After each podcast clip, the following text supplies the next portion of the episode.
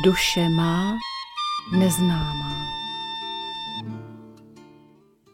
Milé posluchačky, milé, milí posluchači, je 31. března roku 2021 a je středa 19 hodin a tak máte velkou příležitost opět slyšet naše vysílání ze středočeského studia Rádia Bohemia. Zdravíme vás a věříme, že ten čas, který věnujete našemu poslechu, bude pro vás přínosem, že eh, se dozvíte opět něco nového, ať už z pořadu, který právě začíná, to je pořad Duše má neznámá, anebo pak z následujícího pořadu, který bude pokračovat po našem prvním hodinovém vysílání, kdy Marek Vopelka bude mít svůj příspěvek k dubnovému zamyšlení o materialismu. Takže věřím, že to je velmi zajímavé téma, zvlášť v čase před eh, velikonočními svátky a že si vyslechnete naše celé dnešní vysílání, ať už takto naživo, anebo ze záznamu, který bude brzy potom k dispozici na rádiu Bohemia anebo na našem YouTubeovém profilu. Ale teď už začněme, protože je tady pořád Duše má neznámá, tak vás od mikrofonu zdraví Aleš Svoboda a vedle mě sedí eh, jako host našeho studia eh, pana Vít. Pěkný večer. Zdravím všechny posluchače. Tak a eh, všichni, kdo asi měli tu sílu překonat to, že přišli domů a vzdálili se těm nádherným slunečním paprskům, které zaplavili teď eh, poslední dva dny celou naši republiku, tak eh, zřejmě mají důvod, aby si nás vyslechli, tak věřím, že, že je nesklameme a že eh, to, co jste si nachystal, tak že, že bude opravdu pro naše posluchače opět hm, rozšířením obzoru a jakýmsi výhledem, co v té dnešní hm, velmi zajímavé a velmi dramatické době, co dál. Tak eh, pojďme začít jako vždy mm, v tom našem eh, sledu, jak ho máme už zažitý za posledních několik mm, desítek našeho vysílání, a to je přírodní dění. Tak co se děje v přírodním dění okolo nás? Kromě toho slunce, které skutečně září velmi silně, já myslím, že každý, kdo vyšel ven, tak to eh, doslova cítil na vlastní kůži. Eh, tak eh, když už jsme u sluníčka, tak opakovaně jsme mluvili o různých těch slunečních erupcích, kdy se mi má letět nějaký proud takzvaného slunečního větru, které má po několika dnech vyvolávat geomagnetické bouře. Ale to, co ještě jsme tady chtěli doplnit, že z toho sluníčka vychází ještě i vysokoenergetické částice, to takový, vlastně jsem četl o tom nový článek. Oni se nazývají eh, eh, SEP, neboli Solar Energy Particles. A eh, ty podle vědců představují riziko jak pro lidi, tak i pro elektroniku, a to znamená i pro satelity, Oni jsou velmi skutečně rychlé, energetické a ten rozdíl že vzdálenost mezi Zemí a Sluncem dokáží tyto částice eh, urazit za necelou hodinu. Eh, to jsou, znamená to, že vlastně pokud se něco uděje na sluníčku, tak skutečně do hodiny můžeme to tady na Zemi eh, něco pocítit a může se toho dít poměrně dost. To znamená, myslím si, že právě protože i to naše vysílání je v čase jarním, předvelikonočním, tak eh, to záření skutečně nesmírně sílí a zřejmě v tom má vliv i sluníčko. Eh, když už jsme u toho dění na obloze, tak eh, zase jsem objevil novou neperodickou kometu, jmenuje se Leonard. Mm, k Zemi se má přiblížit kolem poloviny prosince tohoto roku, ale velmi blízko, žádná celá dva astronomické jednotky, to znamená, eh, byl by to jako poměrně těsný průlet a to, co aspoň astrologové, eh, astronomové předpovídají, tak by měla být koncem roku viditelná i pouhým okem, takže to si myslím, že je i také zajímavé, protože už byla takto s předstihem objevená a v podstatě se očekává, že zase něco na té obloze bude takovéto viditelné, jako byla ta předchozí. K těm ostatním věcí, co se děje na Zemi, tak já si myslím, že asi každý, alespoň se trošičku dívá na ty jiné než oficiální zprávy, tak zahlédl, co všechno se děje. To, co vlastně více lidí vnímá, že magma eh, se tlačí na povrch a proto zase vybuchly další sopky, třeba na Islandu, to jste možná zahlédli, je to nádherné, úžasné, pro mě je to takové doslova ukázka síly bytostných, jak ta láva střílí doslova to do výšky, vystřeluje takové fontány, samozřejmě opakovaně Etna dělá toto představení a další další sopky. Eh, to, co je ještě jiného od co jsem objevil v poslední době a velmi mě to zaujalo, nebo spíš takové varující. Často se dělají obrovské trhliny v zemském plášti. Na různých místech země jsou to trhliny skutečně někdy velmi dlouhé, široké, hluboké. Buď je to v neobydlených oblastech, ale už i v obydlených. Je to velmi zajímavé, zem se takto hýbe a e, samozřejmě záplavy neustále pokračují ale také ty vzdušné, vzdušný živel mm, předvádí doslova apokalyptické někdy. E, jsou to děje, nevím, jestli jste zaregistrovali, byly to mnoho desítek tornád, zejména se přehnali v různých částech e, USA a zanechali za sebou doslova spoušť, to jsou úplně rozbité domy, doslova na ty prvočástice, obrovské stromy vyvrácené to znamená, to přírodní dění, to jenom tak uzavřeme, eh, se neustále eh, zesiluje. Já myslím, že eh, alespoň teda u nás zatím nic toho nepozorujeme, ale v podstatě je dobré o tom vědět, že to není neustále jenom, jak se straší nějakým imaginárním věrem, ale že jednoznačně se děje toho velmi mnoho a já jsem přesvědčen, že pro obyvatele těchto těch zemí, kde teda skutečně tyto děje probíhají, ať už jsou to dlouhotrvající záplavy nebo ty sesové půdy, to jsou třeba tisíce sesovou půdy, zemětřesení a tak dále, takže eh, ty velmi asi prožívají toto dění, bych řekl, mm, velmi silně. A Chcete k tomu, pane Svoboda? No, mně přišlo to, že si to vlastně ani neuvědomujeme, ale eh, svým způsobem v tomto směru tady v té kotlině střední Evropy, ať už my tady v Čechách nebo eh, sousedé na Slovensku nebo hm, v Polsku, v Maďarsku, že si žijeme opravdu z hlediska těchto událostí eh, přírodních živlů jako ve velice vlídném prostředí, že si toho možná ani tolik nevážíme, že, že vlastně nejsme ani vědomi si toho, abychom poděkovali za to, že, že prostě z této strany je na nás opravdu eh, nastavená ta příznivá tvář bytostného působení a že nemusíme řešit nějaké těžké mm, prožívání trhlinami v půdě, se země, zemětřesením nebo s nějakými vychřicemi, které by eh, vytrhávaly kořeny eh, stromy ze svých kořenů a, a domy eh, by se pohroutily. To všechno vlastně nás se ponechává v klidu, takže hm, svým způsobem mně přišlo, že, že z toho přírodního dění opravdu jsme hýčkáni a jestli si to uvědomujeme, jestli za to jsme schopni vůbec jako poděkovat, že, že je to opravdu pro nás eh, eh, známkou jak, jakési hm, schovývavosti, která by vůbec nemusela být.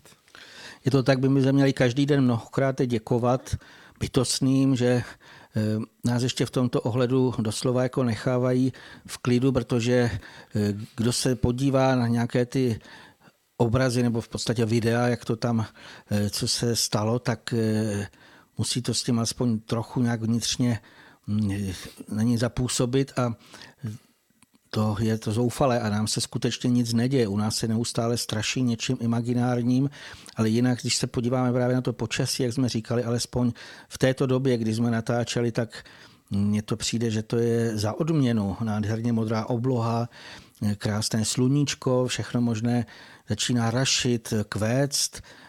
To znamená, nám je dáváno velmi mnoho a my bychom měli se hodně, hodně snažit, aby jsme si to zasloužili.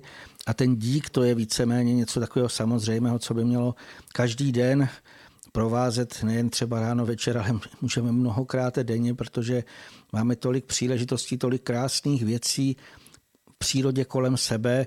Každý, kdo se dostane aspoň chvilenku ven a i když by byl někde mm, ve městě třeba, ale může alespoň chvíli někde být, kde je sluníčko nádherné, kdy víceméně máme to úplně takové sametové, abych to nazval, toho prostředí, tak eh, nechat si to na sebe působit, ale vážit si toho.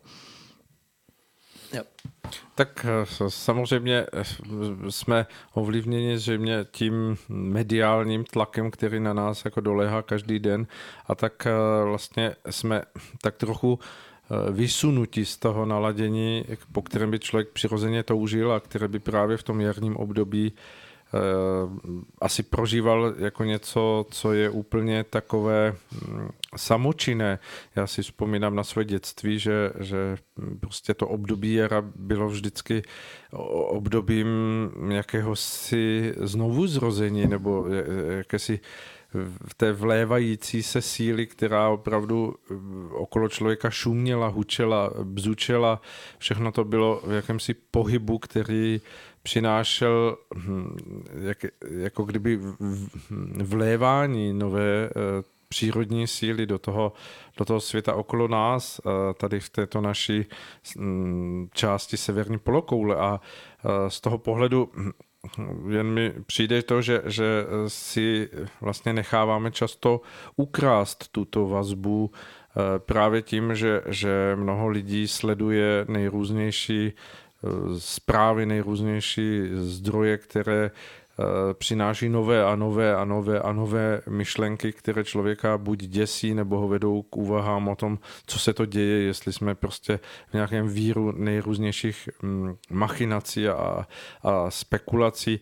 A v tomto směru mm, skutečně jako šťastní ti lidé, kteří jsou schopni z toho vykročit, jít na procházku do lesa, na louku nebo do parku a dokáží si mm, vlastně v tom eh, čase, kdy, kdy jsou ve spojení s tím přírodním světem a vnímají tu nádheru, která se tam probouzí, tak eh, vlastně si své myšlenky vyčistit a nechat ve svém nitru právě pod tím dojmem těch, těch hřejivých slunečních paprsků eh, vstoupat dík vzhůru za to, že prostě vlastně na zemi je stále pořád krásně.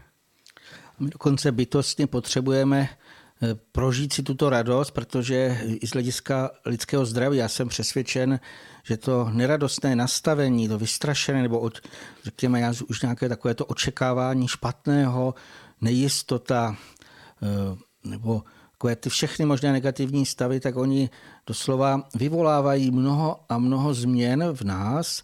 To znamená, jde to vlastně z toho neviditelného, ale potom se to po určitém čase projeví i na tom fyzickém těle, na fyzickém zdraví a mnoho lidí se zamýšlí, proč je tolik nemocných a tak dále, ale v podstatě, když vidíte to prožívání, jaké by mělo být, to každý, kdo alespoň občas zaslechl určité třeba zprávy z těch světlejších úrovní stvoření, kde se ti lidští duchové skutečně radostně neustále zachvívají. A my jsme vlastně nastavení na to, ta naše duše, aby to jsme tady prožívali něco podobného. Právě ten úžas nad tím, jak třeba vykvete krásné krokus, jaká je to barva, jako na cokoliv se člověk zaměří, tak eh, by to mělo takové to, to naladění toho, to, že se probouzí příroda aby i my jsme se probouzeli, aby jsme se z toho dokázali radovat. A to by nám nesmírně, nesmírně zdravotně prospělo. Takže eh, je potřeba skutečně hledat nějaká východiska. Víte, mnoho lidí neustále eh, pojmenovává věci, že teď je něco hrozně špatně. Tady je velký nepořádek, tohle to je vláda a tamto a tohle to. Teď se v tom neustále rozumovně v tom kolotoči, eh, doslova se to jako točí stále a ono nám to škodí. Víte, my vždycky můžeme sice vidět, že něco je třeba špatného. Když vidíme někdy nějaký nepořádek, tak se máme snažit v rámci svých možností zamést si, jak se říká, před svým Prahem a udělat to, co můžeme udělat, ale teď je ještě správné nastavení, aby jsme to udělali rádi a v radosti. Aby jsme si řekli, teď jsem alespoň třeba zametl, a je to užitečné. Teď jsem někde uklidil, teď jsem zrel záhonek, teď jsem udělal já nevím cokoliv. Hezky jsem se prošel, zaslyšel jsem zpívat krásně kosa nebo nějakého jiného ptáčka. A to v podstatě denodenně máme tu možnost a my si vlastně vybíráme buď eh, to, že budeme chodit tím parkem a pořád přemýšlet na nějakou hloupost, co jsme si kde přečetli ve zprávách nebo jsme viděli, A nebo jestli skutečně se budeme radovat z toho, že uvidíme něco krásného kolem sebe a teď se pořádně nadechneme z plných plic. Mm, I zpěv by si mohl klidně, eh, řekněme si, viděl jsem teďka na jednom obchodě, moc se mě to líbilo, eh, nadpis eh, Miroslavovo království. Mm-hmm. To znamená celá příroda, bych řekl, že to má být oslava toho jara, vlastně toho, co se probouzí. A právě proti tomu je tady už vlastně více jak rok trvající kanonáda toho mediálního druhu, která opravdu zahlcuje naše, naše myšlenky, naše nastavení té, té přirozenosti, jak o, o ní hovořil pan Sirovi, že eh, vlastně my toužíme potom prožívat radost, prožívat eh, důvěru, že, že věci budou lepší. Eh, toužíme z přirozenosti naší duchovní podstaty vzhledět k tomu budoucímu času jako k něčemu, co přinese východisko, co přinese povzbuzení, co přinese upokojení. A namísto toho jsme vlastně vystavováni dnes a znovu zprávám, které hovoří o, tom, že, že ty věci budou ještě horší, že budou ještě složitější a že když už vlastně to, co se děje, tak je, tak je jenom známkou toho, Eh, co, co všechno se chystá na, na, na zotročení lidstva a podobně.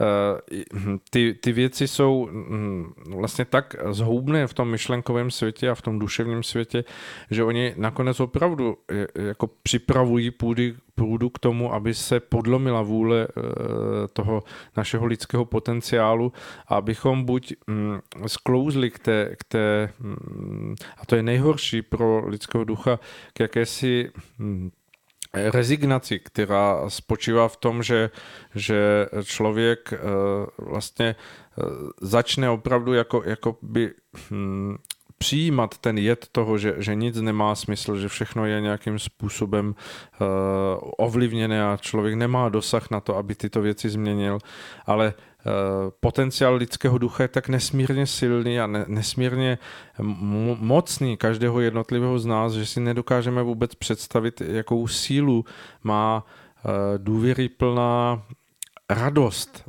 toho, že, že věci budou se vyvíjet správným směrem, že se všechno eh, vyčistí, že se všechno dostane do té roviny, že přijde uzdravení. A to je něco, co eh, vlastně si necháváme olupovat tím, jak podléháme nejrůznějším novým a novým zprávám o tom, jak všechno je špatně a jak se všude eh, na nás hrnou nejrůznější nástrahy, tak eh, pojďme dnes eh, v tom našem krátkém pořadu, který těžko vyváží tu, tu, jak jsem říkal, kanonádu mediálních zdrojů na všech možných internetových stránkách a mm, facebookových profilech, Pojďme hovořit o tom, jak současná krize může být tou příležitostí k našemu lepšímu poznání a vůbec příležitostí k novým výhledům.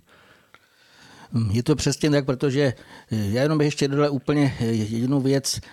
Lidé se moc dívají dopředu a teoreticky všechno vymýšlí rozumem, ale vlastně neví, co bude zítra. A ten přítomný okamžik teď a tady my můžeme využívat právě k tomu, i když třeba se nemůžou lidé tolik scházet, nemůžou to či ono, k tomu, aby jsme pochopili, z čeho vyplynula ta krize.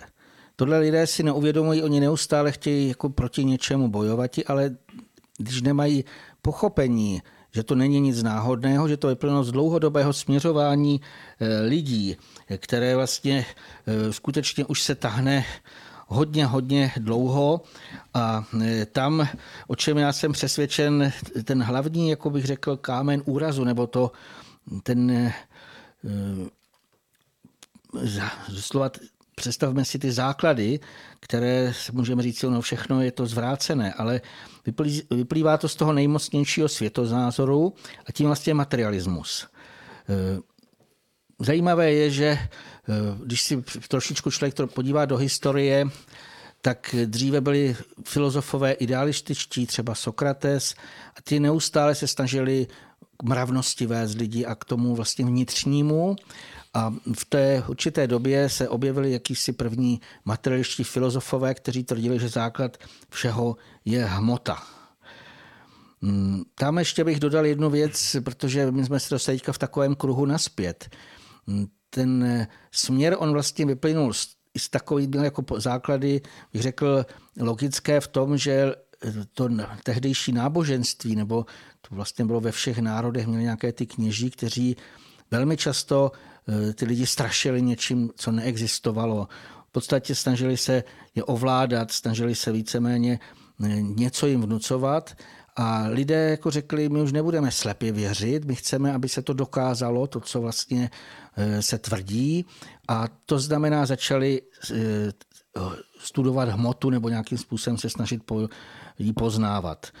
Vznikl takzvaný humanismus, a tam samozřejmě ty prvotní základy se tvrdilo, že jsou to no, pohnutky usilující o blaho lidstva, ale protože i on vycházel právě z těch některých milných tezí, tak to bezduché prosazování má taky ty dramatické následky, co prožíváme. E, já bych tady jenom připomněl, nevím, jestli e, jste se tím zabývali, ale vlastně na čem jsou ty materialistické filozofické základy založené a v podstatě ten následek takzvané koronakrize, tak eh, to je i ten, že ta teoretická biologie pracuje s kategoriemi dobro a zlo.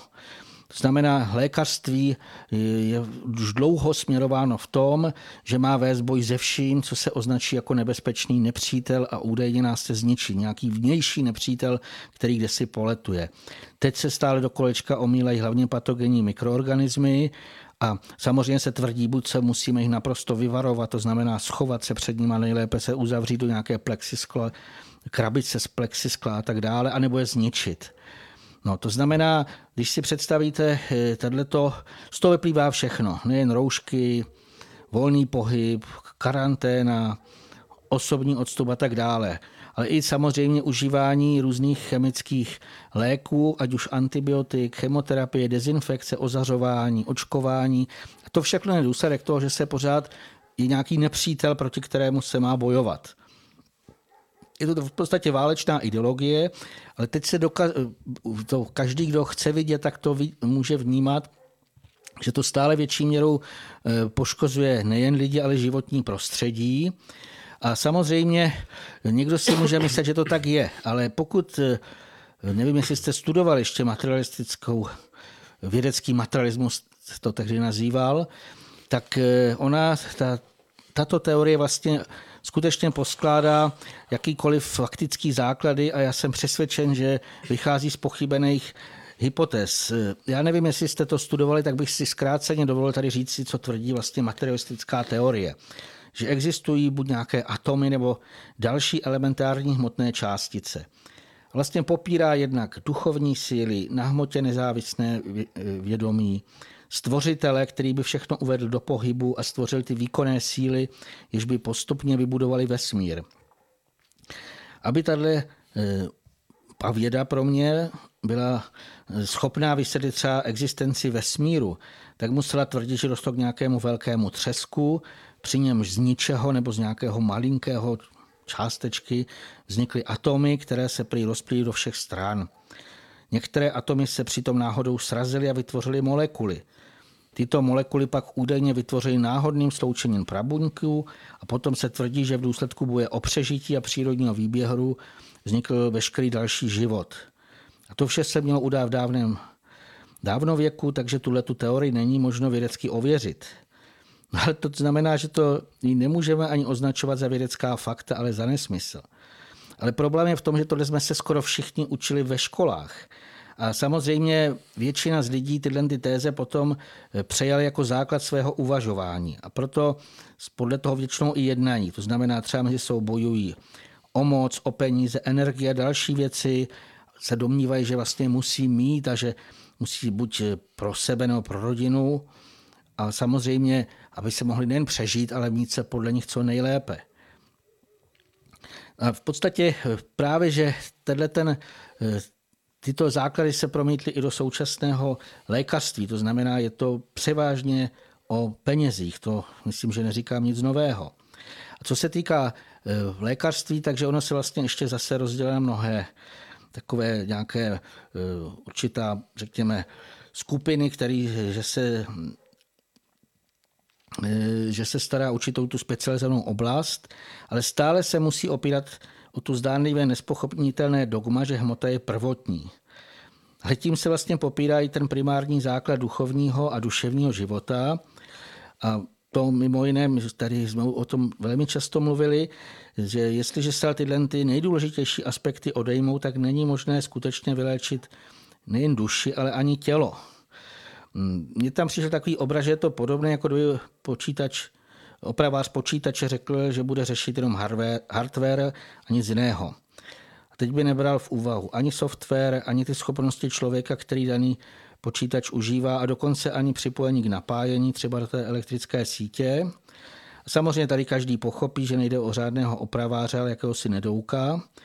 Ale u opraváře lidského těla se na tím málo kdo e, zastaví. E, samozřejmě, že někteří lékaři se psychikou, ale zase ji většinou berou jako pouhý výplod mozku nebo funkcí nervové soustavy. To znamená, řekněme tohle, kdybychom uznali, že to je nějaký software, ale jenom zřídka dojdou k tomu, že jádrem člověka je nehmotný duch a ten nutně potřebuje přijímat určité druhy energií. A ty mu teprve umožňují oživovat i fyzické tělo. Já jenom jestli mohu ještě, než zapomenu myšlenku, která mi přišla při tom vašem popisování toho materialismu, eh, mně se samozřejmě vybavila také eh, ta myšlenka Eh, z občanské nauky 6. třídy, kdy jsme se učili, že, že nejprve byla eh, hmota a teprve potom myšlenka. A tak, jak eh, to u mě bývá běžné, tak pro mě to byl vlastně podnět přemýšlení o tom, jak by to bylo, když by byla nejdřív myšlenka a potom hmota. Takže vlastně děkuji občance, eh, tuším šesté třídy, že, že ve mně probudila eh, jako smysl hledání něčeho vyššího, ale o tom se nechtěl hovořit. Chtěl jsem hovořit o tom, vy jste zmiňoval o tom, jak se eh, velmi často mm, argumentuje ve vztahu k materii, jak vesmíru, o, o, o vlastně té známé teorii velkého třesku a někdo si neuvědomuje, že, že, že ona vlastně to má ve svém názvu, že to je jenom jako teorie, tedy hypotéza, že to je vlastně ve své podstatě jen úvaha o tom, jestli to nebylo nějak takto, ale e, jestliže je skutečně vědecky správný a čestný přístup, tak tuto teorii nikdy nebude vnucovat jako, jako faktum, jako potvrzené faktum, protože vlastně je to jako kdyby člověk sahal do tmy za dveře a tvrdil, že v té tmě něco určitě je a přitom tam nic nenahmatel. Takže ve skutečnosti se opíráme o, o, o fikci, o, o jakousi dedukci, která vznikla právě z toho, co vy jste zmiňoval, že se eh, vědci opírají o to, že, že eh, tento hmotný vesmír musel mít jenom jakýsi hmotný začátek, to znamená, že on musel vzniknout z jakési eh, nakumulované eh, energie, která se stala hmotou a neuvědomují si, že eh, vlastně mohlo být něco dávno předtím, než vznikl tento vesmír. To znamená, že, že zde mohly být síly, energie a, a působení jakéhosi vyššího vlivu, který teprve dal následně povstat tomuto našemu hmotnému vesmíru a že tedy není tento hmotný vesmír počátkem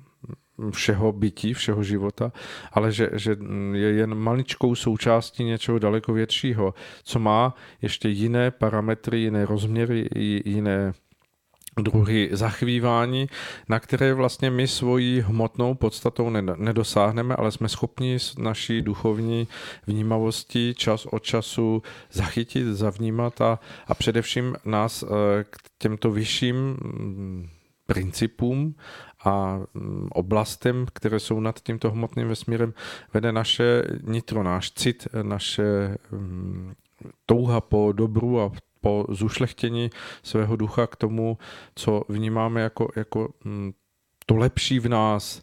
Ale to bychom odbočili, tak se jenom eh, chci připomenout tím, že zde skutečně opět je potvrzení té, té, té lišácké formy toho, že mm, tisíckrát opakovaná lež se stává pravdou, tak tady můžeme hovořit o tom, že tisíckrát opakovaná teorie se stává taky pravdou a vlastně lidé mají podsunuto, mnozí, eh, tak jak jste to i vyříkal, eh, se to učí děti, takže mnozí pak naopak uvažují o tom, že takto to bylo a že to nikdo nespochybňuje, protože to bere, že, že kde si určitě nějací chytří vědci to vymysleli a, a tím, tím je to nespochybnitelné, ale uh, tam je ta, ta hranice a ta, ta limitace toho, že, že vlastně dedukce šla proti uh, postupu času vývoje vesmíru v tom, v té úvaze té, té materie a vůbec tam ne, nezapočítávala do toho eh, dění a tvoření vesmíru a planet a,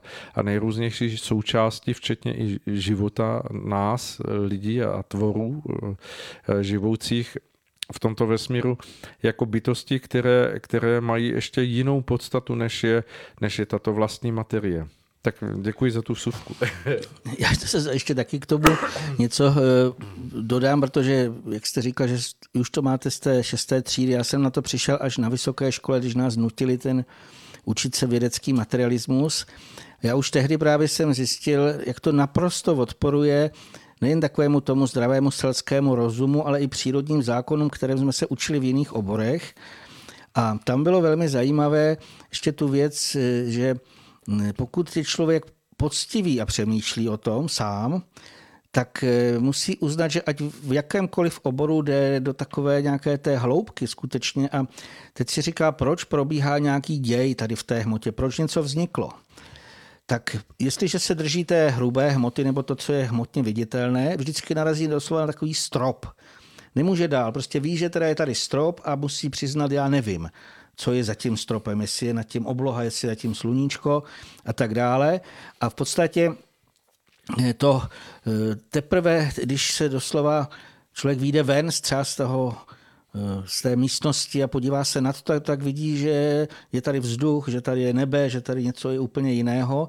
Podobně je to i v tom pochopení najednou, když zjistíme, že jsou i jiné druhy hmotnosti, že jsou duchovní světy, eh, že způsobí mnoho bytostí, protože ono bez nich by nemohlo nic vzniknout. To jsou takové doslova až důkazy, že jsou určité vědecké zákony, že vždycky všechno to je třeba druhá věta termodynamiky, že nejust, nej, jedno vyjádření je, že nejpravděpodobnější stav je eh, chaos, nebo to neuspořádané.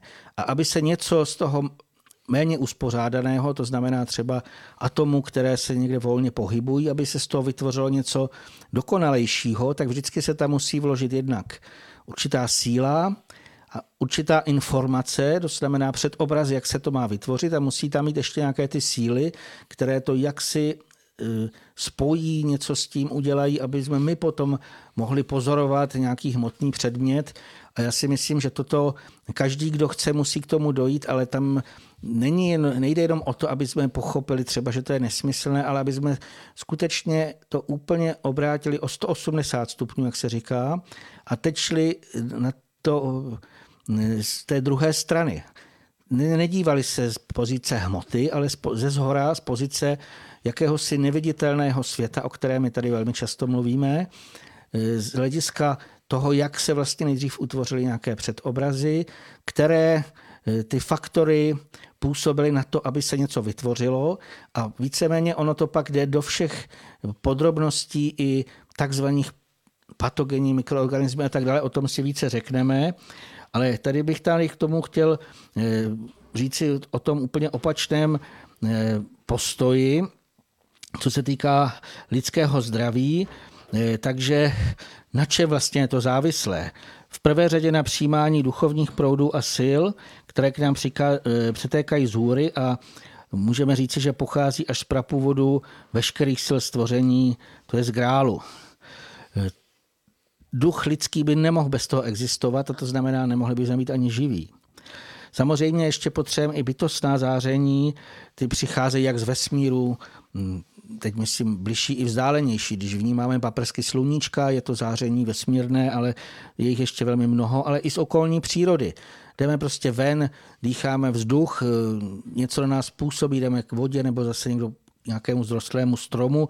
Zase je to výměna energií, které nám mají pomáhat, nebo my, oni vlastně k nám přichází a my je můžeme využívat. Eh, tím vlastně, že to přijímáme, jako lidský duch, musíme si ještě uvědomit, že lidský duch přijímá tyto záření a má je zprostředkovat organismy. Tím vlastně má oživit mimo jiné i tělesné buňky. Ty se mají v dostatečné míře zachvívat a vyzařovat harmonické vibrace odpovídajícího odpovídající tomu danému druhu té buňky. To znamená podle toho orgánu, podle místa. Je známo, že z těch buněk se posléze skládají tkáně a celkový soubor se označuje jako organismus. Ten, tohle vlastně všechno mělo ty jemné předobrazy, aby se to vy, nějakým způsobem vytvořilo. Důležité je, že vlastně ten mezibuněčný prostor vyplňují tělní tekutiny a ty mají být co nejčistší a taky dostatečně energeticky prozářené, aby mohly jednak řádně proudit, a plnit všechny své úlohy. Mimo jiné, oni mají přenášet to, co je potřeba a zase nějakým způsobem odnášet eh, nebo se snažit eh, vyloučit z těla to, co tam už nemá být. Eh, já bych to ještě dodal, už jsme to na začátku říkali, pro celkové zdraví je skutečně nezbytná i radostná činorodost. Ta má vyplývat jednak z dostatečné pohyblivosti našeho ducha. Samozřejmě i pozemské tělo se potřebuje, aby se hýbalo. A samozřejmě z toho vyplývá e, i to, nebo mělo by se naše duševní záhaly patřičně zachvívat, e, jak už jsem tady říkal, jednak v radosti, ale i v, tom, v touze třeba někomu pomáhat. Takové ty smysluplné věci, které skutečně i můžeme dělat a máme dělat, když bych to e, nějakým způsobem pojmenoval. A samozřejmě tohle materialistický pohled vůbec nechápe. Aby mohl vysvětlit vznik chorob, tak eh, potřebuje nalízt nějaké hmotné nepřátele.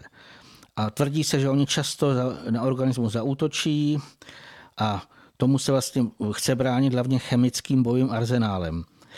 Eh, ta současná věda je skutečně až do absurdnosti eh, a ty nepřátelé nalezá všude. Já jsem byl úplně fascinovaný takový vědecký článek nějaké lékařky, že prý bylo zjištěno, že lidský genom, to znamená DNA, co je v jádře, obsahuje více virových než lidských genů. A tam tvrdili, že lidský genom zahrnuje tisíce virů, kterými kdysi byli nakaženi naši vzdálení předci. A teď se to nějak mělo předávat, nechápu vůbec jak. A zajímavé je, že dokonce tvrdí, že některé tyhle ty údajné viry můžou být nakažlivé a jiné jsou zase nezbytné pro život. To znamená, moderní věci zřejmě budou ty přirozeně se vyskytující jaderné součásti označovat jako virové geny. A ty útočící viry nebo neposlušné geny dle nich můžou za všechna onemocnění, které nemůžou svést na bakterie. Jak by to ale třeba mohlo objasnit situaci, jestli si někdo vzpomenete, když jste byli malí, nebo aspoň já si na to vzpomínám, když jsem eh, byl dlouho venku a teď jsem se úplně promočil, buď boty nebo i oblečení, jak se říká, že jsme nastydli, pak jsme dostali rýmu a kašel. Já bych dodal, že to třeba bylo úplně v přírodě, nikdo tam nebyl, takže tam nemohl žádný věr přelétnout. Já bych na to upozornil, protože už jsme si tady o tom povídali i s panem Svobodou předtím. Věr jakožto nesmírně jednoduchý organismus maličkatý, on může přežít velmi krátkou dobu mimo eh, toho svého hostitele nebo mimo člověka. On nemůže neustále někde poletovat v přírodě a dolétnout k někomu do nosu, že mu spustí rýmu.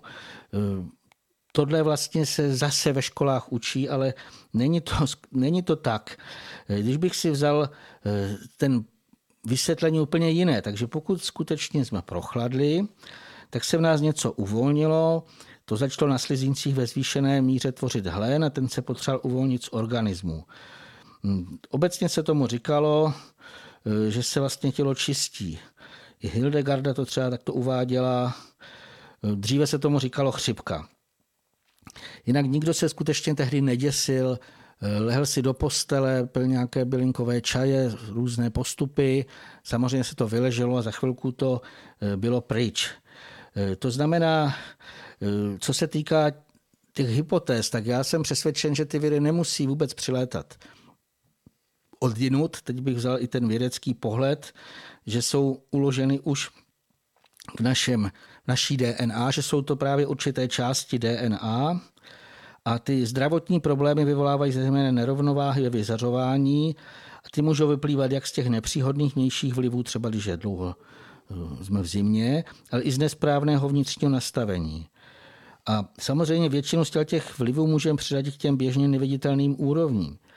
To znamená, oklikou se dostáváme k hlavnímu okruhu našeho vysílání, to znamená k duševním nebo k psychice nebo k duševnímu našemu nastavení a to, jak si dokážeme udržet řádné zdraví a jak dlouho ještě budeme žít, je odvislé zejména na tom našem duševním rozpoložení, správnosti rozhodování, k čemu usilujeme, nakolik se vnitřně vyvíjíme. To jsou, to jsou takové, bych řekl, doslova eh, věci, které jsou vlastně prvotní, pokud to vezmeme z toho idealistického hlediska, ne z materialického, takže vlastně to naše vnitřní nastavení, usilování, myšlení, emoce, to vlastně všechno předchází tomu, co eh, se potom uděje. Samozřejmě jsou i jiné vlivy, ale tohle je podle mě základ. Mhm, já si myslím, že jsme zatím eh, zahltili posluchače množstvím informací, takže navrhuji, že bychom si dali krásnou skladbu a, za chvilku se zase zpátky vrátíme. Stojíme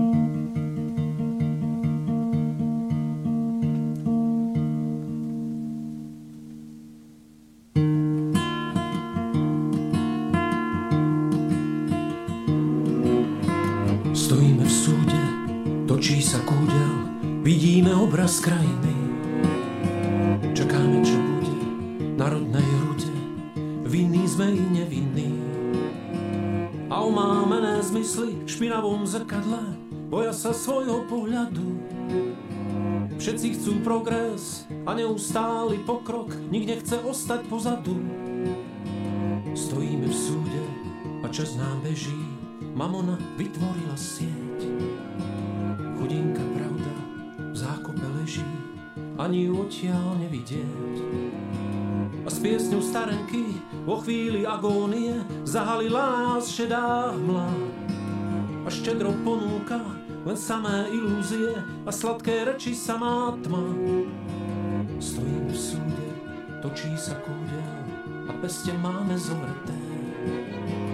Kto je ten vrah? Kto je ten oligarch? Kto je to na tom portréte?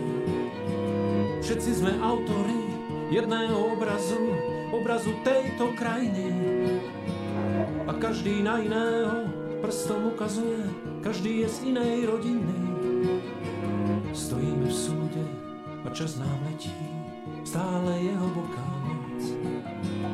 A v mene mužov, žien a detí, prosím ťa, pane, o pomoc. O kúsok svetla, o tvoju iskru, ktorá všetko odhalí. Veľa je takých, čo sú ti verní v tomto malom chotári.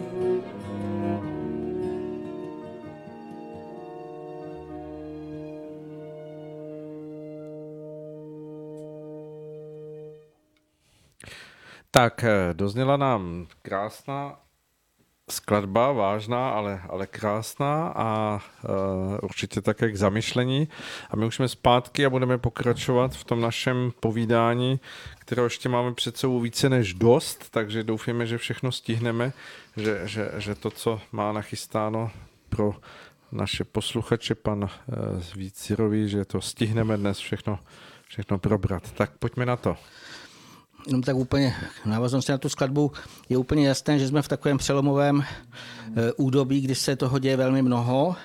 A co se týká eh, těm dalším výzvám takzvané eh, koronakrize, tak já jsem přesvědčen, že bude muset i přehodnotit právě původce onemocnění, co se týká, to, to se prostě nás i týká i mě, protože ještě tak před rokem eh, jsem právě věřil také tomu, že jsme se to učili ve školách, eh, že když jsme dostali něco, jak už jsem nemluvil, té chřipce, takže to právě způsobují eh, viry, které od někud na nás jako přilétly, nebo doslova jsme se jim nakazili, nebo někde jsme je chytli a bylo to něco mimo a vlastně my jsme jako nevinní, jako oběti, kdy jsme skutečně jako kdyby to chytli a teďka to máme.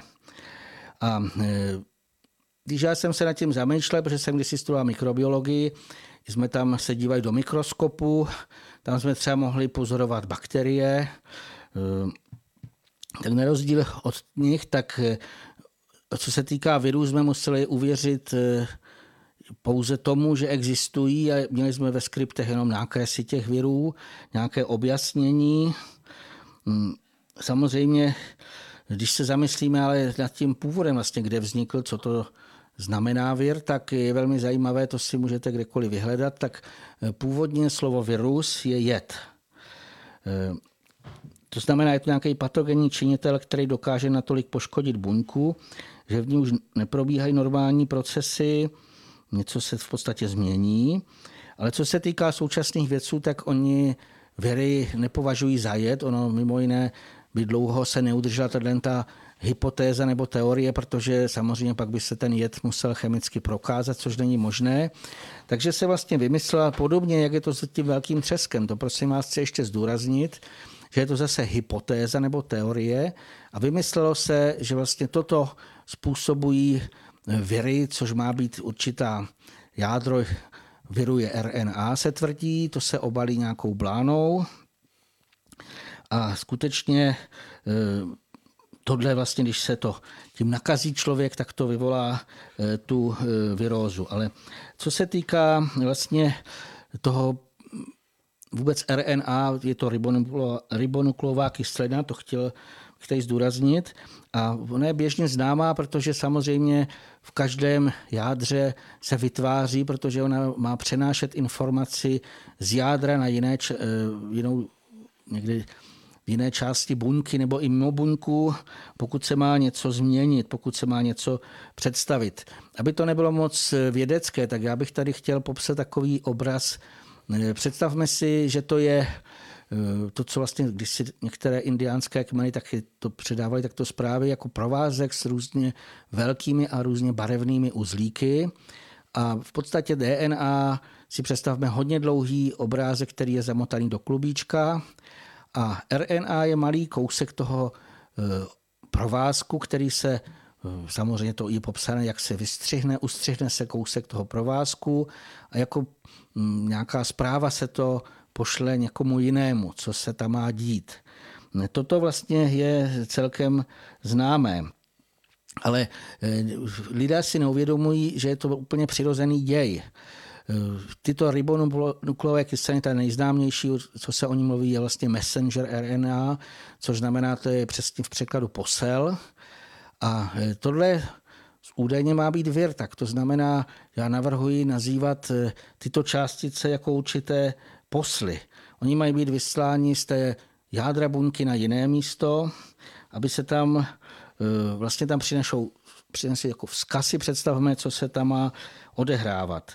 Mimo jiné, já tím nechci popírat e, částice, které se prozatím e, nazývají viry, ale tam spíš jde o tu funkci a hlavně o to, že vlastně věry vůbec nemusí přicházet zvenčí ale že se vlastně můžou vytvářet a často se vytváří přímo v našem organismu, to znamená v jádře.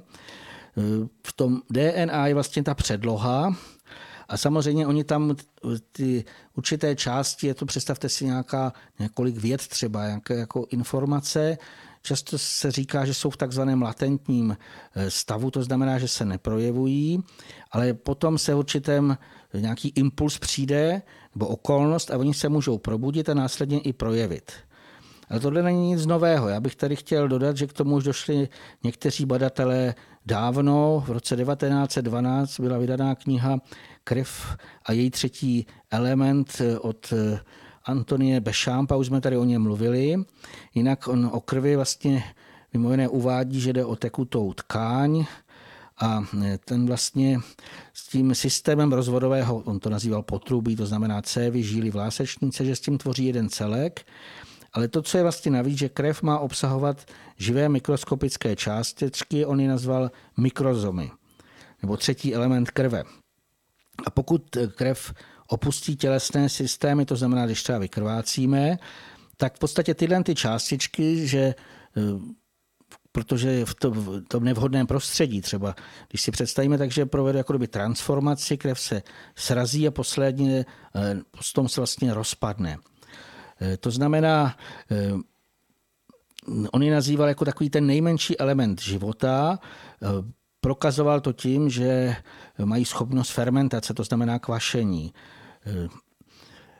Tam to jeho teorie vlastně mluví o tom, že se můžou přetransformovat v bakterie, zřejmě i ve Very a dělal to takové pokusy, že když vlastně třeba uhnulo zvíře nebo rostlina, takže e, to každý zná, když někde zůstal ležet, takže aby se to e, tělo mrtvé, řekněme, rozložilo, takže se měli postarat o, o tu likvidaci téhle té tkáně.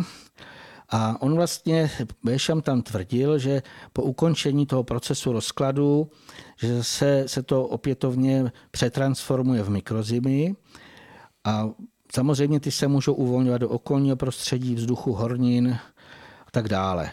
No ale mimo jiné jsou celé vlastně pojednání, i na internetu najdete, že Bešam byl v takové opozici proti Pastérovi, ale protože vyhrál Pastér, tak eh, tyhle ty ověřitelná fakta se do běžných učebnic nedostala. Eh, vlastně ta Pastérová teorie je jiná než Bechampová. Ona ta tvrdí, eh, že zvnější přicházejí choroboplodní zárodky a v podstatě z toho vyplývají zase všechny možné, bych řekl, už ty odstínění toho současného lékařství až po celý vakcinační průmysl a tak dále.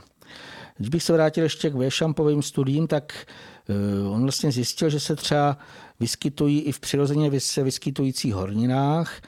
Dospěl k závěru, že se tam zřejmě uložili z odumřelých organismů, ale že jsou pořád živé ty mikrozimy, protože dokázali sfermentovat, on to dělá na třtinovém cukru, a zajímavé je, že vlastně to, co se, když se ta samá chemická sloučenina vyrobila laboratorně, se syntetizovala, Eh, tak už takovéhle schopnosti nevykazovali. To znamená, zase byl tam závěr, že zřejmě neobsahují mikro, mikrozimy.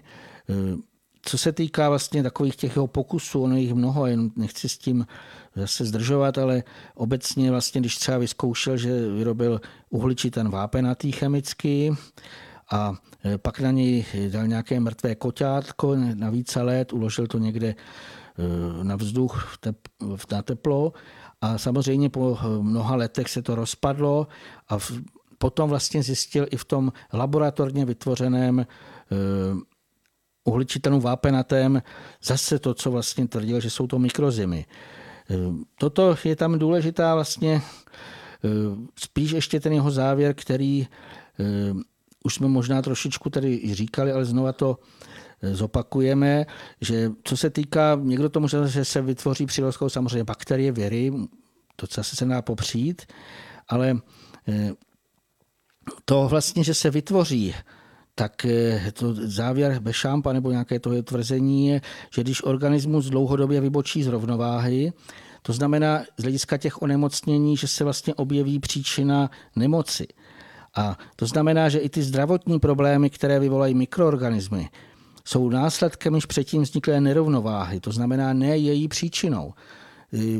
I ten, to vysvětlení je to takové, když si představíte, jestli jste to zažili, že je více lidí někde třeba v kanceláři a teď tam i několik lidí má chřipku a doslova kýchá a kašle na všechny strany, nebo kdekoliv to mohlo být, ale nakazili se ve většině případů jenom někteří jsou lidé, kteří, i když jsou ve silně takzvaně, jsou mezi nemocnými, tak eh, toto vlastně od nich se říká nechytí. To znamená, jejich prostředí, nebo znamená jejich vibrace, jejich vyzařování je natolik jiné, eh, že i když jsou tam nějaké eh, částice, které můžou vyvolat to onemocnění, tak ho nevyvolají. To znamená, Tohle bych řekl je velmi důležité. A co se týká těch Bešampových hypotézách, tak eh, my bychom tady dodali z hlediska eh, zaměření našeho pořadu, že oni ty mikrozomy zřejmě nebudou hrubohmotného druhu, ale nejspíš budou mít bytostný základ. A v podstatě na ně se eh, můžou v případě potřeby nabalit jemnohmotné a posléze hrubohmotné záhaly. A potom z toho teda vzniknou už ty organely z nejhrubší, to znamená běžně pozorovatelné materie. Eh, zase ale se může poč- víceméně eh, počítat s tím, nebo je pro mě takové i logické, že tyhle ty hotové organely se můžou eh, v těle nebo jinde, že už můžou být připraveny ať už ve formě takzvaných virů nebo bakterií, aby je mohli bytostní v případě potřeby hned vlastně i hned využít. A samozřejmě Může to být kvůli nezbytné odezvě na vnější prostředí nebo na to nesprávné vnitřní nastavení. A samozřejmě si představme si, že e, jsou dva směry, buď je to budování, anebo rozklad. A druh toho působení vyplývá z toho, to vlastně to bychom se dali úplně nové, kteří vyšší bytostní služebníci vysílají poput k jejich tvorbě nebo k tomu konkrétnímu účinku. A když bychom si vzali třeba ty zmiňované messenger RNA, to znamená posly, tak tam eh, jsem dospěl k tomu, že přes potřebné mezistupně budou pod působením eh, rychlého posla eh, permose. Jinak, kdo ještě o nich neslyšel, tak na stránkách Cesta grálu jsou o tom moc hezké články. A vlastně můžeme říct, že ty permosovi nejmenší služebníci, oni jsou přímo v té krvi, to znamená přímo v organismu, můžou třeba přinášet zprávu, že se má vytvořit nová buňka. Co se týká těch druhů RNA, které jako kdyby způsobují virózy nebo chřipku nebo bakterie, které mají vyvolat těžší onemocnění, tak ty zřejmě budou pod zprávou Artemis. To je ta vlastně povzbuzuje k rychlému pohybu nebo k správnému pohybu a všechno, co se nezachvívá dostatečně, tak zase působí vlastně na to, aby se rozpohybovala, takže může i proto můžou v této době vznikat mnohem těžší onemocnění, protože lidstvo se prosím vás už nesmírně dlouho e, zachvívá velmi, velmi nesprávně. A to znamená, proto se objevují mikroorganismy, které mají stále, řekněme, i těžší nebo horší projevy, nezabírají na ně běžná antibiotika, to takzvaně jsou rezistentní, tak e, vytváří se právě z toho důvodu, že my jako lidé jsme se odchýlili od toho správného směru. E, pokud má teda na buňka nebo organismus odumří, tak zřejmě působí podstyx, to je zase správkyně vlastně duší, které mají putovat e, na druhou stranu. Možná, že by k tomu něco pan Svoboda ještě dořekl. Chcete něco k tomu? Mm, nechám vás povídat, protože je to zajímavé, tak povídejte ještě dále. Je to tohle, to myslím, na ještě další pojednání a doufám, že se k tomu ještě vrátíme. Vzít si prostě ten bytostný nebo ten takzvaně neviditelný základ, který řídí všechny možné tyto procesy v našem organismu, samozřejmě dle toho, co si zasloužíme. To znamená dle toho, co si sami tkáme, takže je to na principu akce a reakce, se něco nějakým způsobem pak změní. Mnoho těch nemocí může způsobit i naše nebdělost, protože eh, dám jednoduchý příklad z hlediska toho prochnadnutí, když někdo vyrazí na hory, na horskou túru v tričku a v kraťase a v nějakých trepkách a samozřejmě nepočítá s tím, že nahoře může ho chytnout třeba bouřka nebo cokoliv jiného, tak eh, potom samozřejmě onemocní, ale zase je to jeho eh, ten člověk, on tam musí dát ten prvotní nějaký, bych řekl, eh, prvotní impuls. Eh, co se týká eh, od toho odumírání buněk, takže samozřejmě tam je to celkem jasné, když musí duše se odpoutat od toho těla, tak automaticky se rozběhnou tyto procesy, ale nechme to asi na příští pořady. Já bych se tady chtěl vrátit vlastně k tomu, protože mnoho tady už i pan Svoboda naznačoval, jak se lidé pořád nechají strašit, jak se co si šíří. Tvrdí se, že je infekční onemocnění. Jenomže ono to nemusí tak být. To, co se vlastně šíří populací, vůbec nemusí být infekční. To by se muselo skutečně dokázat exaktními postupy. Protože když si vezmeme taková takzvaná ta epidemiologická pozorování, tak by se mohlo říct, že třeba námařníci se kurděmi nakazili na lodi jeden od druhého. Dokonce se původně takhle e, vznik kurději vysvětloval, než se e, přišlo na to, že to je následek akutního nedostatku vitamínu C. Ale v podstatě obdobné téze se i v současnosti šíří. Ústředním bodem údajné COVID pandemie je testování a to samozřejmě dokonce i naprosto zdravých lidí. Mm, já po pročtení velmi mnoha studií a článků jsem dospěl k závěru, že jak teda ty PCR testy, ale i ty antigenní testy, v jednom článku to nazýval jako jedna velká magie. Ehm, to, když se chcete podívat, tak i na článkách ministerstva zdravotnictví je, tam jsou soupisy rozličných testů od producentů z celého světa, jsou jich stovky. Kdo by to mohl mít eh, pod kontrolou? Samozřejmě nikdo. Každý si může utvořit eh, libovolný vlastně postup, to znamená, tam jsou takové určité procedury, mám to popsané i v článcích na mých stránkách posledních, kdy se to takzvaně jako kdyby eh, jsou nějaké cykly, něco se s tím dělá a vlastně podle toho vyjde, buď je to pozitivní nebo není. Jinak eh, bych tady ještě dodal jednu věc, protože je to důležité, že samotná ta metoda PCR vůbec nebyla určena k diagnostice infekcí, ale k vědeckým eh, zcela jiným účelům.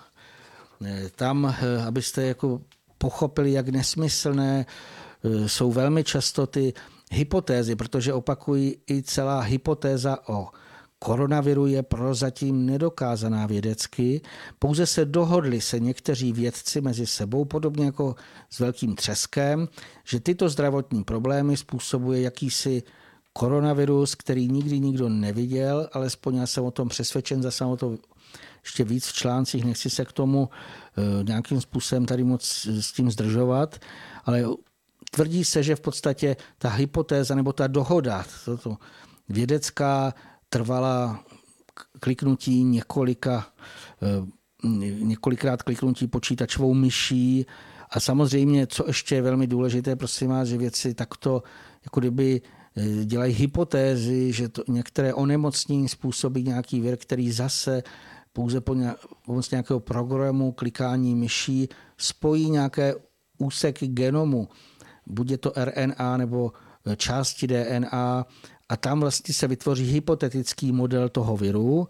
A vlastně eh, když si uvědomíme, platí to, jak už jsem říkal, pro všechny možné ty materialistické teze, ale Eh, když bychom to souhrně popsali, takže je vymyšlená teorie nebo hypotéza, pak oni věci následně debatují, musí to schválit a tím to se nazve jako vědecký závěr. A pak se tvrdí, že to představuje naprosto nespochybnitelnou eh, realitu nebo nějaké dogma. Eh, co se týká zase, já nechci tady prosím vás nikomu brát virus, ale co se týká právě protože slyším i od lidí, kteří mají už vědění a volali mi, všichni tady mají virus, všichni mají virus, když se tam, jak to víte, ne koronavirus dokonce. Udělali jsme si testy. No. Ale teďka otázka je, funguje opravdu ten e, test nebo ne? Co se týká takového toho cyklování, takže kteří se tím zabývají, tak tvrdí, že když se toho nadměrný počet těch cyklů, takže vždycky vykáže falešné pozitivity. To znamená, že se tam můžou doslova pozitivně od chovat buď několik lidí, převážnou část testovaných lidí, a to právě závisí na té kalibraci a počtu e, cyklu. Ale teď nejde o to, aby jsme to vyvraceli, ale spíš, aby jsme pochopili dopad té iluze. E, když si uvědomíme, e, že jako COVID-19 můžou být diagnostikovány běžné příznaky nachlazení nebo jedinci bez příznaků. Pouze stačí, že je pozitivní test. Eh, co se týká vlastně takzvaného toho PCR testu, tak eh, těch mají organizátoři skutečně obrovskou zásobu. Eh, tam zřejmě se to dost lidem nedostalo. Já jsem udělal i skutečně jako byly to výpisy z počítače, že tyhle ty testy se vyráběly už dávno před objevením údajného původce choroby, minimálně dva roky před tím zahájením bojové operace COVID Začaly firmy v USA, Číně i dalších zemích po celém světě distribuovat stovky milionů diagnostických testovacích sad a bylo tam doslova napsáno COVID-19. A údajně ještě ani neexistoval. Eh, aby vlastně vydrželi ty eh, třeba některé součásti, co se týká těch tyčinek, tohle to je velmi nové, to mi nedávno někdo posílal video, eh, tak se to sterilovali škodlivým etylenoxidem, eh, píšou o třeba v knižce tajemství kosmetiky, je to nesmírně karcinogenní látka a samozřejmě, když se těma takovými špachtlemi to strká do nosu, tak už jenom tohle to může vyvolat nesmírně vážné choroby. Eh, to, co ještě bych dodal těm, kteří tomu možná ještě stále věří, tak eh, zase z patentového úřadu se ofocená ta stránka na svých, v posledním článku mám tam na to odkazy, že vlastně tato testovací metoda byla patentována již v roce 2015. Jak je to možné? No, já jsem přesvědčen, že nestanovuje údajně neznámý vír tehdy, ale něco úplně jiného. Že vlastně to, co dokáží otestovat, jsou produkty rozpadu buněk. Buď jsou to teda nukleové kyseliny, nebo samozřejmě i RNA, nebo ribonuklové kyseliny, které se, na to jsou nastavené ty testy. Samozřejmě, když někdo má příznaky nebo když takzvaně má chřipku, takže když je oslaben chorobou, tak eh, se ty buňky v důsledku toho nedostatečného energetického zásobování těmi zmiňovanými bytostnými a duchovní proudy rozpadnou o něco dříve. Ale vlastně od těla živného roztoku oddělené buňky, to znamená, i když člověk by dal sliny do něčeho nebo nějakým způsobem se to eh, udělají stěr třeba, eh, takže oni po určité době se rozpadnou též. To znamená, tyhle ty fragmenty eh, se nakolibrovaly, ty testovací soupravy a ten se vlastně vždycky uvolňují. A je velmi zajímavé, že to zase jsou oficiální zprávy.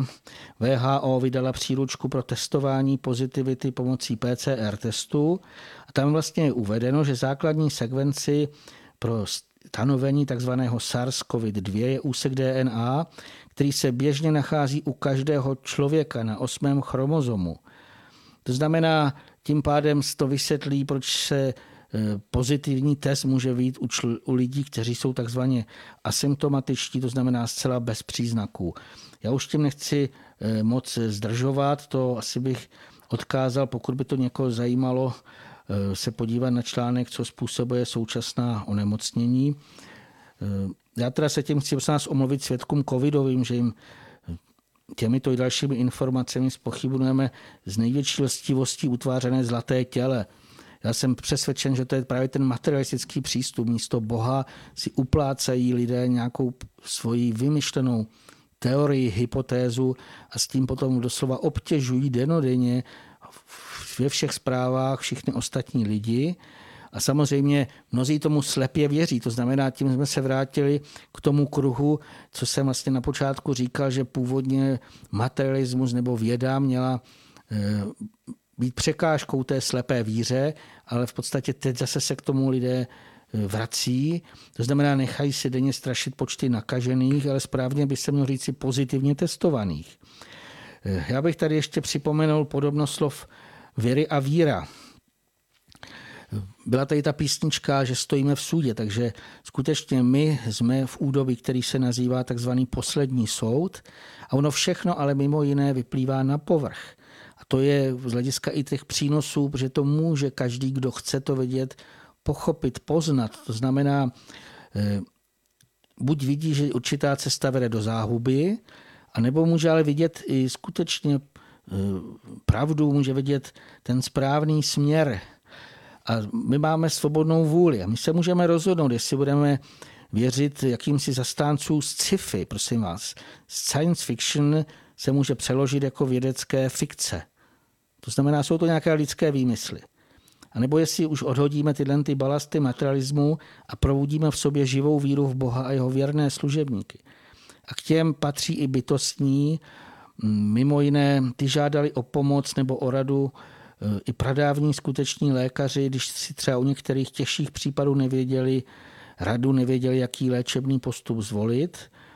A e, ta přeměna, kterou já bych dal jako zcela zásadní v té dnešní době z hlediska mm, toho pravého zdravotnictví, nebo bych to popsal vlastně správného léčení, je, že bychom měli pochopit, že ten vznik a vývoj onemocnění je převážně pod zprávou bytostných. Je jich ještě mnohem víc, než jsme si tady uváděli. A teď na nás lidech je zejména to, nakolik s nimi dokážeme správným způsobem spolupracovat, naslouchat jejich radám. Oni by nám i měli říkat, jak se řádně starat o pozemské tělo, ale to samozřejmě ještě potom my musíme taky činit. Pokud nám něco poradí, tak aby jsme eh, dle toho i se zařídili. Eh, a to, co bych doporučil všem, že aby jsme byli skutečně jaksi zdraví, tak bychom se neměli nesmyslně vyčerpávat ani tělesní, ani duševní síly, třeba vyživováním nějakých nepatřičných emocionálních stavů nebo přijímat zmatené myšlenky, ustrnout, paralizovat. Tak lidé jsou paralizovaní strachem. Tohle vlastně všechno mm, tady nemá místo. Je na čase skutečně v této době vlastně bychom měli nahradit ty nesprávná paradigma, gnamata a nahradit je zářivým věděním o Bohu, ale i o jeho věrných služebnících. Teď je předvelikonoční údobí, tak nám to nesmírně proudí. Každý, kdo chce, to může cítit, vnímat skutečně vnitru ve svém, jak aby nás skutečně to vedlo, nejen příroda se má probudit k tomu novému, můžeme říct si znovu zrození. Letos byla i u nás zima taková bílá, to znamená všechno zmrzlo, bylo to ukryto pod sněhem. A teď vlastně vidíme, jak to sluníčko doslova a to všechno záření, jak to pozbuzuje a doslova se mají narodit, když se vezem znovu zrození zase přírody toho zeleného, nádherného eh, všech zelených rostlin a i náš lidský duch, on má tyto eh, druhy záření skutečně eh, přijmout, zpracovat, probudit se a jít jiným lepším směrem. To, aby tyhle ty všechny pozbuzující energie, aby nám eh, jenom prospívaly, tak je nutné zůstat na prosté rovnováze. Ta se má týkat jak tělesných, duševních systémů, ale i duchovního nitra. Má být jak klidná jezerní hladina, to je známé. A já jsem přesvědčen, že kdo to dokáže, takže se eh, uzdraví eh, do dohledné době na těle i na duši. To znamená, já bych chtěl popřát všem, aby pochopili, jaký je ten vlastně klíč k tomu jejich zdraví, k tomu dalšímu postupu. A v této době, kdy to velmi, velmi silně proudí, aby jsme to využili. Hm. Nevím, jestli ještě k tomu chci něco pan Svoboda dodat. Mm-hmm. Přichází mi myšlenky, které jsme zmiňovali na začátku a v té souvislosti toho, že eh, opravdu jsme v údobí, ať už eh, jako z hlediska eh, celé planety Země nebo i osobní roviny každého z nás, v takovém hm, období nebo čase, kdy, kdy je opravdu na, nej, na nejvíc důležité se eh, zabývat těmi věcmi, které dávají našemu životu smysl. To znamená, abychom byli schopni hm, hledat v sobě eh, svoji hm, vnitřní osobnost duchovního rozměru, abychom eh, hledali to, v čem skutečně se můžeme zlepšovat, v čemu můžeme eh, se měnit k té rovině, aby z nás mohla vyzařovat harmonie, aby z nás mohla vyzařovat opora pro druhé lidi, eh, důvěra, důvěryplnost. plnost a to jsou všechno nesmírně důležité momenty v tom, eh, co, co opět se nakonec otiskne do té naší blízké i vzdálené budoucnosti. A eh, v jakémsi paradoxu stojíme v době, která se snaží právě z toho vnějšího eh, vlivu všechno toto v člověku rozleptávat. To znamená všechny zprávy a všechny, všechny nejnovější vydané články eh, se snaží jakoby eh, zvláštním způsobem jako otřást eh, té, tou vnitřní harmonii člověka, tou vnitřní radostí.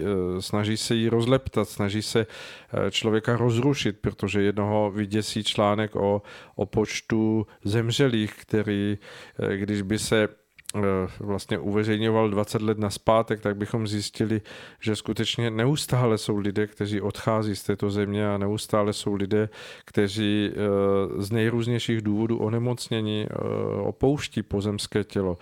A tak eh, zdůrazňování těchto čísel působí na psychiku mnoha lidí. Jsou vystrašeni eh, kvůli sobě, jsou vystrašeni kvůli svým blízkým a prožívají tento stav dlouhodobého stresu, namísto toho, aby se věnovali v tom svém naladění eh, jakési důvěře a výhledu v tom, že, že skutečně síla každého jednoho z nás může měnit ten dnešní svět k tomu, nastavení, které by, se, eh, které by se mělo přiblížit. To znamená společnosti, která eh, žije v jakési eh, otevřenosti a vzájemné podpoře, vzájemné spolupráci, vzájemnému posilování se navzájem v té osobní duchovní rovině.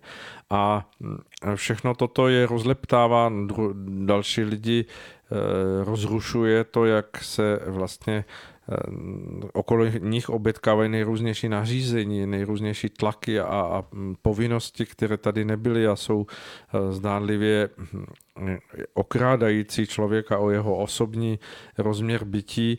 A za, zase mnozí z nás tomu podléháme v tom směru, že se nad tím rozčilujeme, necháváme se vychýlit z té vnitřní harmonie, nedokážeme v tom obstát tom takovým způsobem, aby jsme eh, vlastně mohli být eh, pro své okolí hm, těmi eh, pilíři jakési hm, klidovosti a harmonie, důvěry toho, že, že všechno nakonec dojde k tomu dobrému výsledku. A tak eh, mi přichází v návaznosti na ten závěr, eh, co hovořil pan Vícirovi, mm, využijeme ten čas těch svátků, které jsou teď před námi, eh, k tomu, abychom se odpojili od všech těchto myšlenkových proudů, abychom jim dali vale a, a ať už je strávíme sami nebo s, s našimi blízkými, ať už je strávíme doma nebo v přírodě, abychom využili tento čas k tomu, že že si nastavíme svoje vnitřní chtění a úsilí k tomu, že uvidíme vždy to lepší, že uvidíme vždy to radostnější a budeme se snažit to zprostředkovávat i druhým lidem. A myslím si, že v celé hm, pandemii uděláme ten největší díl eh, pozitivní eh, práce, kterou můžeme přinést za sebe každý jednotlivě tak eh, využijeme to, dejme tomu eh, ten prostor v naší mm, vnitřní osobnosti, v našem duchovním rozměru, tak, aby, aby tkaní našich myšlenek skutečně vedlo k jakémusi výhledu toho, že, že to, co se teď děje, už za pár měsíců vůbec nemusí být, protože se to překlopí, že se to posune dál a mm, tak, jak už bylo zmíněno, nikdo neví, co bude další den a žijeme tím okamžikem přítomnosti, který můžeme a máme naplňovat svoji vnitřní mm, vyrovnanosti a radostí. Já bych se ještě trošku vrátil k tomu velikonočnímu tématu, takže samozřejmě jednak jsou to svátky jara, ale jednak je to i právě to duchovní znovuzrození a to se projeví i tím, že pochopíme, co je podstatné. Že už odmítneme tu myšlenku, že nejdřív byla hmota a pak myšlenka a tak dále, nebo eh, to, co vlastně by měl produkovat, ale že to vezeme z té druhé strany.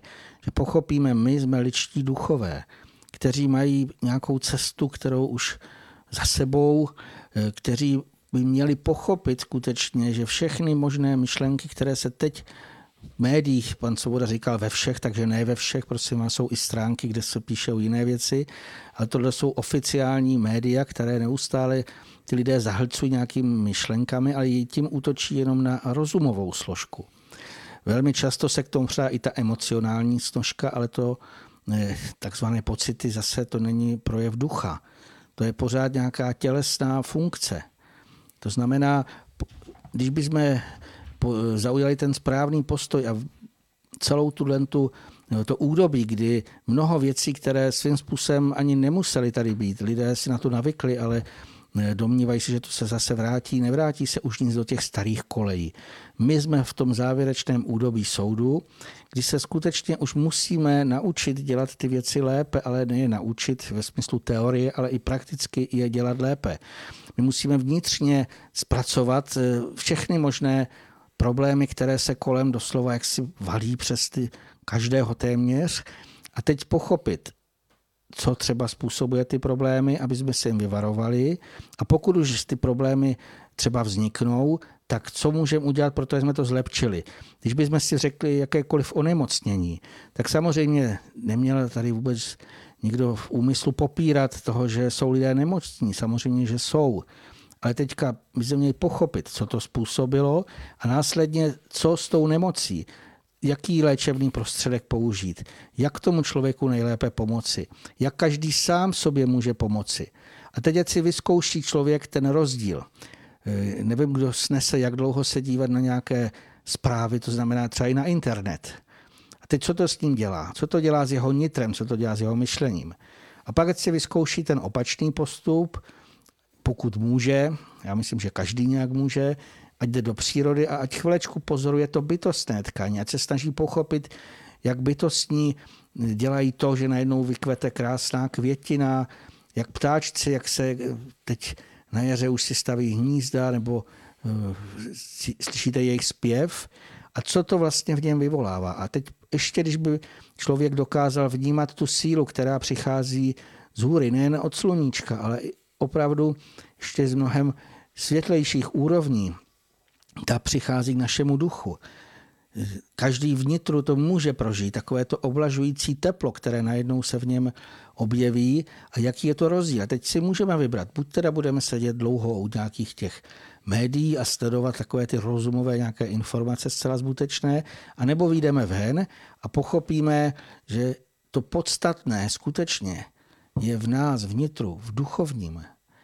Tohle bych chtěl popřát všem pro tyto svátky, protože alespoň prozatím bylo nádherné počasí, takže ať jakoukoliv formou, já už jsem tady i e, trošičku nabádal k tomu, zvolit takový mírný e, partizánský odboj, to znamená, partizáni se vždycky dostali dokázat e, někam do hor, do přírody, kamkoliv, do lesa a tam si prožívat v klidu ty svátky. Víte, to, co se na ně nabalilo, ať už z hlediska takových těch zvyklostí, koledy, nebo i z hlediska toho náboženského, to se pouze na to nabalilo.